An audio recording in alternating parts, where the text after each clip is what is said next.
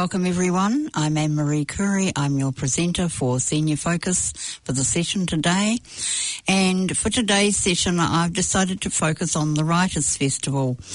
Uh, my attendance was not uh, over the whole six days. It was only for a few sessions on Saturday and Sunday at the weekend. But I was very moved by the conversations I had by the uh, sessions that I sat in and listened to. The dialogue was rich, and there were some wonderful relationships uh, happening amongst people in the audience and with the authors. So I decided it was worthwhile reflecting on this event because last year we missed it altogether and it dropped out of people's awareness and conversations. This year it was not uh, attracting overseas people for COVID reasons. So it was very much a homegrown affair, uh, heavily um, impregnated with issues of diversity from within our own uh, society in Aotearoa. So there were many Māori and Pacific uh, authors, publishers, um, people with um, uh, rich um, heritage of dialogue, but uh, interwoven with kind of issues of the day like climate change. And because climate change obviously is becoming more and more um, not just a serious issue, but more and more um, a threat that's not far away. It's actually just around the corner.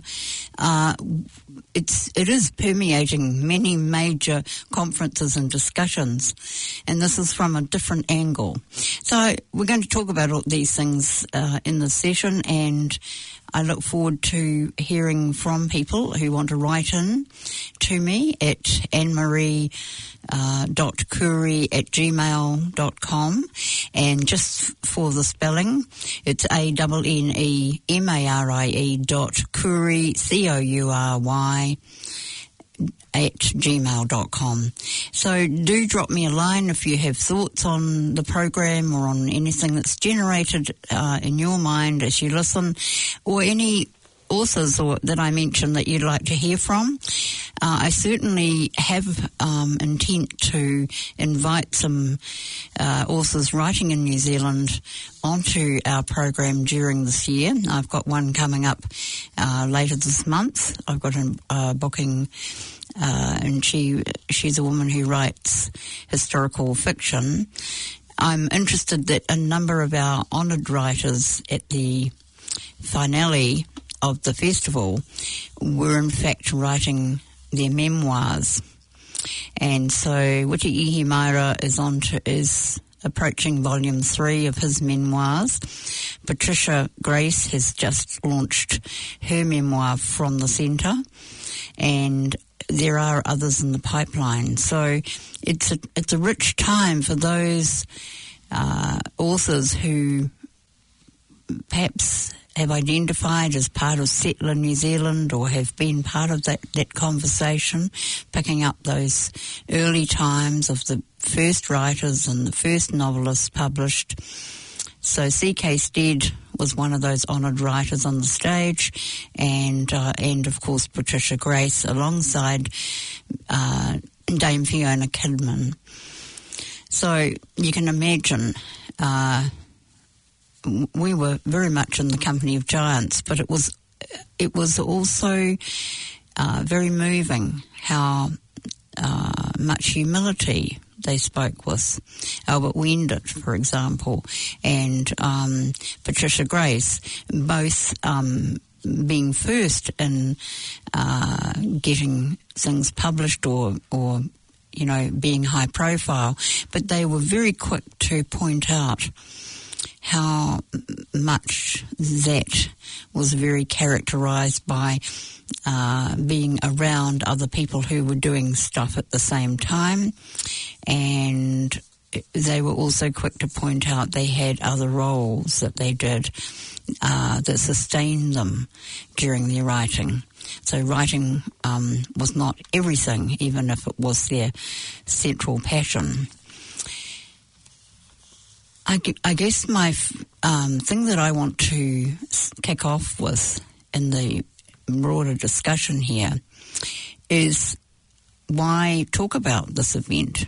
You know, why would I make a program about it? What's, I mean, apart from having a personal interest in it.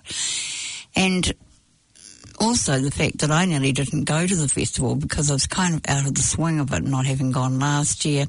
And uh, for health reasons, as some of you know, I've taken a, a break recently from making programs. And so I'm measuring very carefully uh, how much time I spend out in the outside world. I'm keeping close to home and my own writing sanctuary and just focusing on me, making sure that I um, complete a really good uh, recovery and recuperation from two operations. So I wasn't particularly keen to do all of the program that I originally looked at and got excited by. Uh, I had marked off several sessions to go to, but when I looked at it, I thought, well, it's too ambitious. I just can't can't stretch around these. And in the end, I selected only two sessions for Saturday and two for Sunday. And the key one that I selected for Saturday was really central to my commitment to attend the festival, and it was called Our Full Selves, Tomato Katoa. Now, it was a calling, it was calling to writers from multiple communities, uh, who, writers who have to weave themselves together, sometimes have to cross divides and in inverted commas, switch codes. And that's what really attracted me. I thought, yes, I've been doing that for years. Uh, but I wanted to hear from what other people were doing, how they were doing it, how they found that experience, what kind of roles did they fall into, what sort of questions did they ask themselves, and so on. And so it was very interesting to have people who had multiple ethnicities and who obviously switched codes at home um, and when they was the in-laws as opposed to their own whānau. Um, there were people who wrote for one community and spoke for that community strongly, but who lived in another community and, and so on. So there were many, many differences amongst those who were part of the panel. I'm not going to talk about the panel as individuals. I'm just talking about this in a general way that uh, despite all their differences, there were commonalities and there were, uh, there were, there was a sense in which it was a demanding situation to be in where you had to keep translating things in your head, not from a language perspective, but from a cultural perspective. You had to think, well, if I say that, they're going to think this. And that isn't what I what I'm intending at all. Uh, you had to process things and present them really cautiously or carefully, so that um, the whole interaction didn't go off the rails. So they, they were giving voice to things that I had experienced in my life, and I found it very potent and very powerful. And so did a number of other people around me who got into conversation after the session. And that's the beauty of being at the festival, that it's a, an opportunity to dialogue. It's an opportunity to share. And nobody's going to look sideways at you because you introduce a topic to them it, it, you're not on a bus. You've got freedom to talk about anything that you want to talk about that's, that's relevant to writers, which is the whole of life. So it gives you a great, great opportunity just to be yourself and to just muse and, and um, merge with the collective that's doing this uh, reflecting. And so it, there's nothing else really like it. At the end, when I was after a, a, spare copy of the festival programs, I could send it to one of my mates in Australia, who I knew would be incredibly envious of what we'd just enjoyed. Uh, but that wasn't my reason for sending it to her. I, it was a genuine um, encouragement for her to read some of the authors. I thought. I thought she would enjoy the biographies and the notes about these authors and so on. So, in getting a hold of a copy, I spoke to one of the team from Auckland Council who'd been organising, and he said, I've never done anything like this before. This is my first time at the Writers' Festival. I've never even been to any other Writers' Festival. And so I said, How did you find it? He said, Oh, absolutely amazing and enriching and um, very touching and moving. I said, Yes, it's um, soul food, definitely. And he smiled and concurred. And it just brought home to me that everyone who attended, no matter whether they were a writer or um, the husband of someone who writes or um, a worker for the council, they were all touched by the incredible positive spiritual upliftment of being in a gathering where everybody was focused on communal well-being and in a supportive way.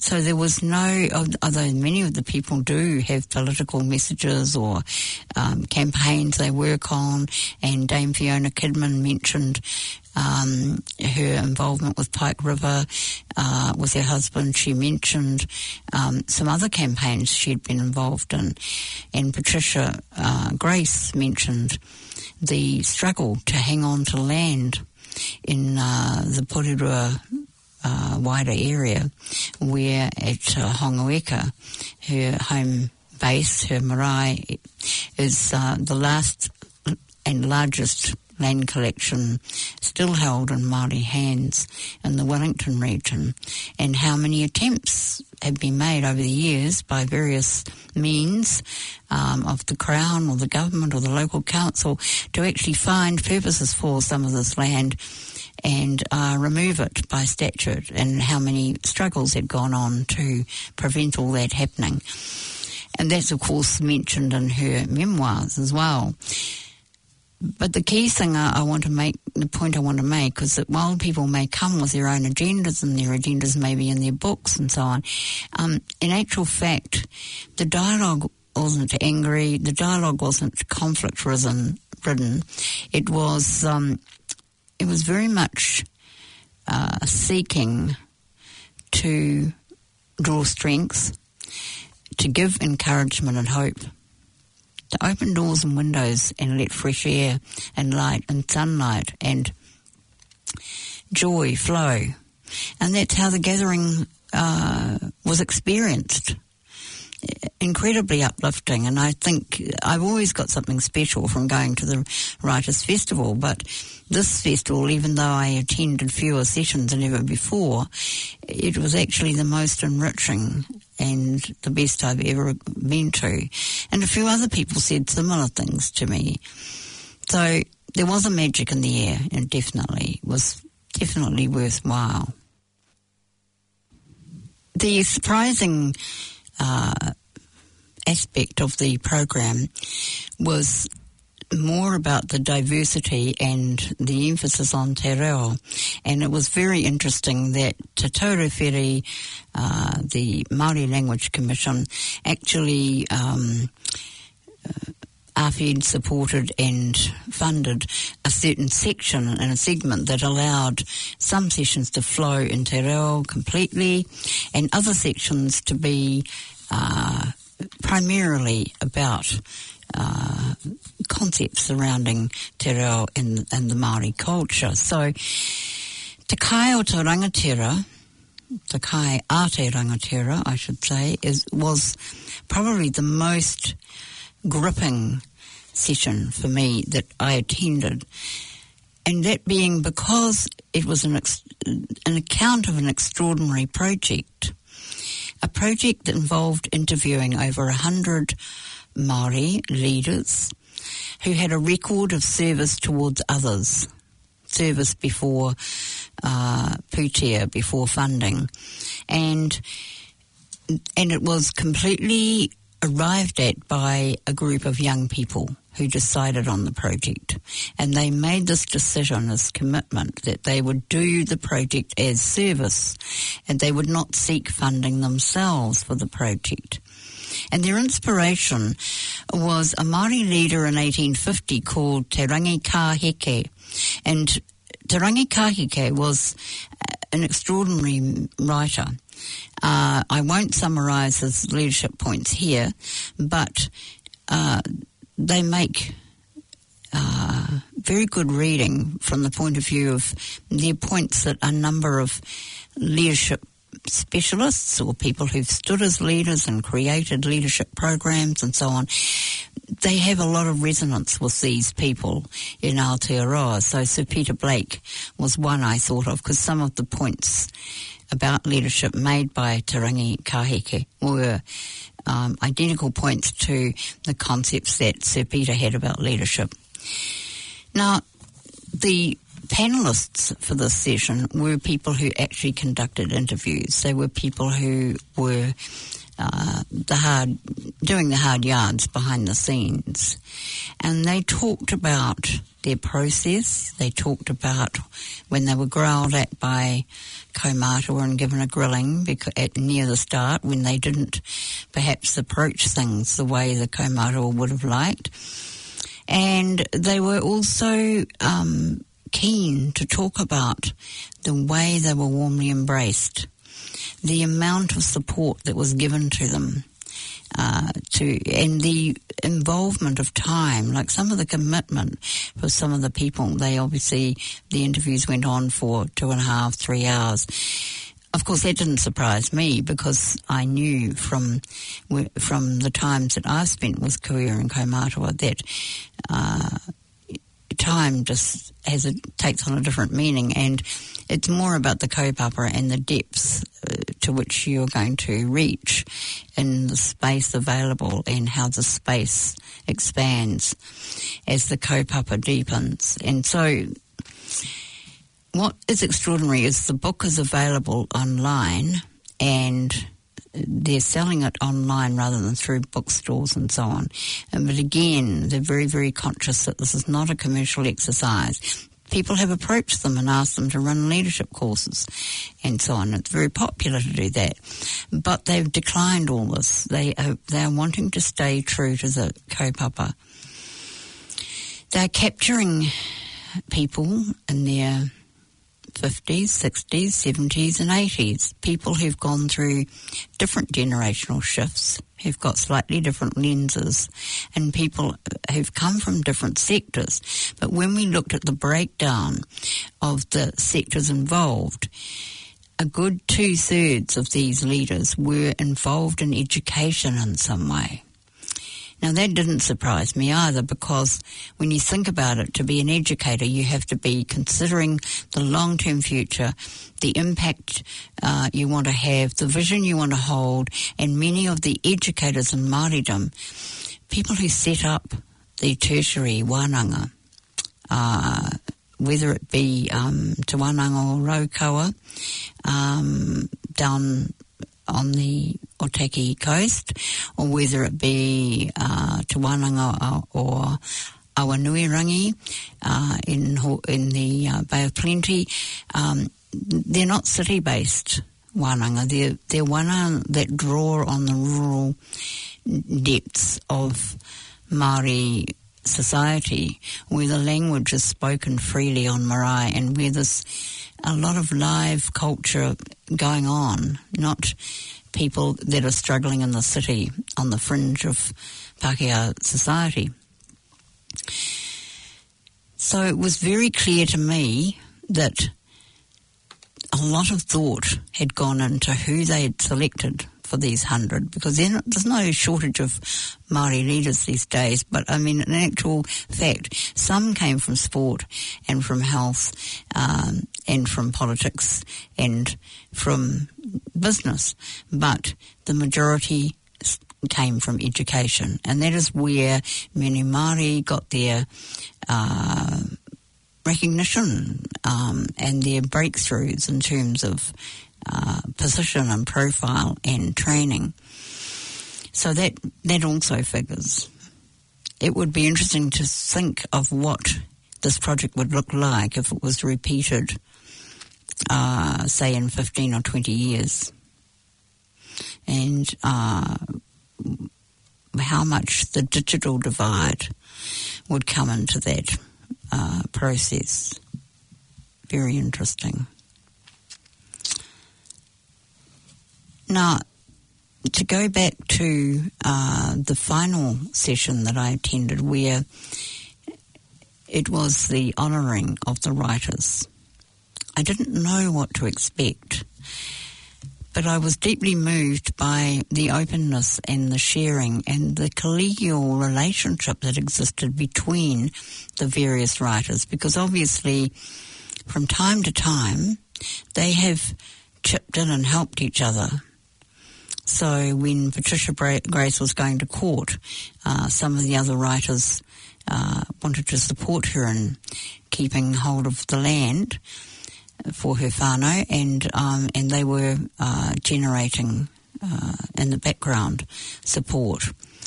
Uh, she didn't ask for that, but this is a um, this was a process where they wanted to reach out and show their camaraderie. I think there's been uh, quite a lot of camaraderie between Brian Turner, uh, who's now based in Central Otago, and the little writing community that exists down there and the richness that they have in promoting the beauties of the landscape, the breathtaking skyscapes and landscape, as Brian is always keen to talk about. Uh, this is of commercial significance to some of the tourist operators, but it's actually also enriching of lives when it gets celebrated, when it's in coffee table books, and when it's promoted. And so they have been uh, instrumental in uh, talking climate change in a very significant way because climate change has the has uh, as a threat the power to destroy a lot of the beauty that currently people enjoy around Aotearoa. Another theme that came out was generational change. And Dame Fiona Kidman, of course, was the first New Zealand writer to significantly write about women's lives and the way women experience things and express things and how different that is from um, mainstream male writers. And so she engendered quite a lot of humour in the start, where she was able to refer to some of the funny sides of uh, some of her short stories about women's lives. And the fact that it becomes a marker of change for us to go back and read some of the early stories and and think about how things were uh, for women at certain points in society and how much freer things are today. And thinking again about the joys of interaction in the festival, I have always met really interesting people that some, sometimes I've uh, met again or had further contact with. Other times I haven't, but the conversations have been extraordinarily enriching.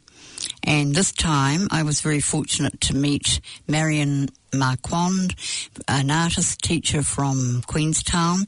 And Marion uh, is involved in recording and diaries and material that will be suitable for writing short stories. And so she's got a, a long-term plan that she's chipping away at and had attended some of the sessions I'd attended. So we had coffee together and uh, reflected on um, our lives and what we were learning at the festival and what we might do next. And she was challenging me to do uh, something with my stories that I have in my head that tumble out from time to time. And she was saying to me, you know, uh, that would make a really interesting short story. And then we looked at ways in our conversation how we could craft things and reflected on what some other authors were doing and how they were crafting their short stories with layers. And I think Dame Fiona Kidman is, is such a master in this art that um, one would go uh, a long way to find a better example um, of this layering concept. It's just the way things get woven in. It's no plotting A plus B equals C when you're reading reading the account. You're actually doing quite a few mental flips and somersaults to uh, adjust your perspective lens and ref- and capture uh, the flow of ideas, characters. It, it keeps you on your toes very exciting. It's like a detective story, you know, some I've heard, short stories, but uh, it's also like reading uh, from a stream of consciousness because the way it comes through one particular character, uh, it's it's a, it's kind of an infusion of the person's cultural life experience as they're re- revealing what is happening at the event, whether it's a wedding or whatever. Uh, so I would encourage you to have a look at uh, some of Fiona's recent short story volume because it was uh, for me the most satisfying short story reading I've done in a long time. I've been dipping into a couple each night and uh, I can't put the book down. I do think there are um, many ways of approaching writing and we were able to attend workshops with uh, people who taught writing and how to um, improve your writing and ha- how to get over writer's block and how to journal and how to um, collect ideas and how, how to develop um, the crafts that are involved in both short story writing and memoir writing that that really require quite a lot of skill. And it's those opportunities that come up through the Writers' Festival that I think are really valuable for people. You haven't got time to go off to do a Master of Creative Writing at university for a year necessarily. Uh, not many people can do that, but you can um, avail yourself of a lot of material that's out there in book form and form of instruction, uh, Zoom sessions, and these sessions at the festival each year that um, come on stream. I enjoyed particularly the interaction with authors and being able to have authors sign their book and make a personal message. And it's very heartwarming and it's something that when I open the book, it's there, you know, and the memory of that interaction. And it was particularly wonderful to share with um, Dame Fiona Kidman. Uh, as I knew her husband well, uh, from Wellington days, and I've always admired the work that they were doing around raising awareness about uh, the issues for the those left behind uh, from the Pike River di- disaster. I also enjoyed being able to speak with Patricia Grace and I reflected on my visit to Hongoeka and the warmth of the marae there and they're hosting a key event in uh, New Zealand health history. I uh, look forward to further interactions in further years. Um, this is the first time I've interacted with New Zealand writers at the festival. I've often been interacting with overseas writers, so it, it was a different focus for me this time. The, at the finale, though, Witi Ihimaera's challenge to us and to his fellow writers was that it's not that we're all in a um, Pollyanna world where everything's rosy and we're and getting rosier. We're still facing the uh, aftermath of the 19th century, the unravelling of the racism, the uh, shifts that really require a lot of effort and consciousness, and writers are at the forefront of that, and he reminded us of that fact. So I'd like to finish on that note. Thank you for listening, and I look forward to your company again when we do Senior Focus next week. Thank you. Get together with Senior Focus next Sunday at 5:25 p.m. on Planet FM 104.6 or listen online at any time at planetaudio.org.nz forward slash senior focus And do note, senior focus is one word. Community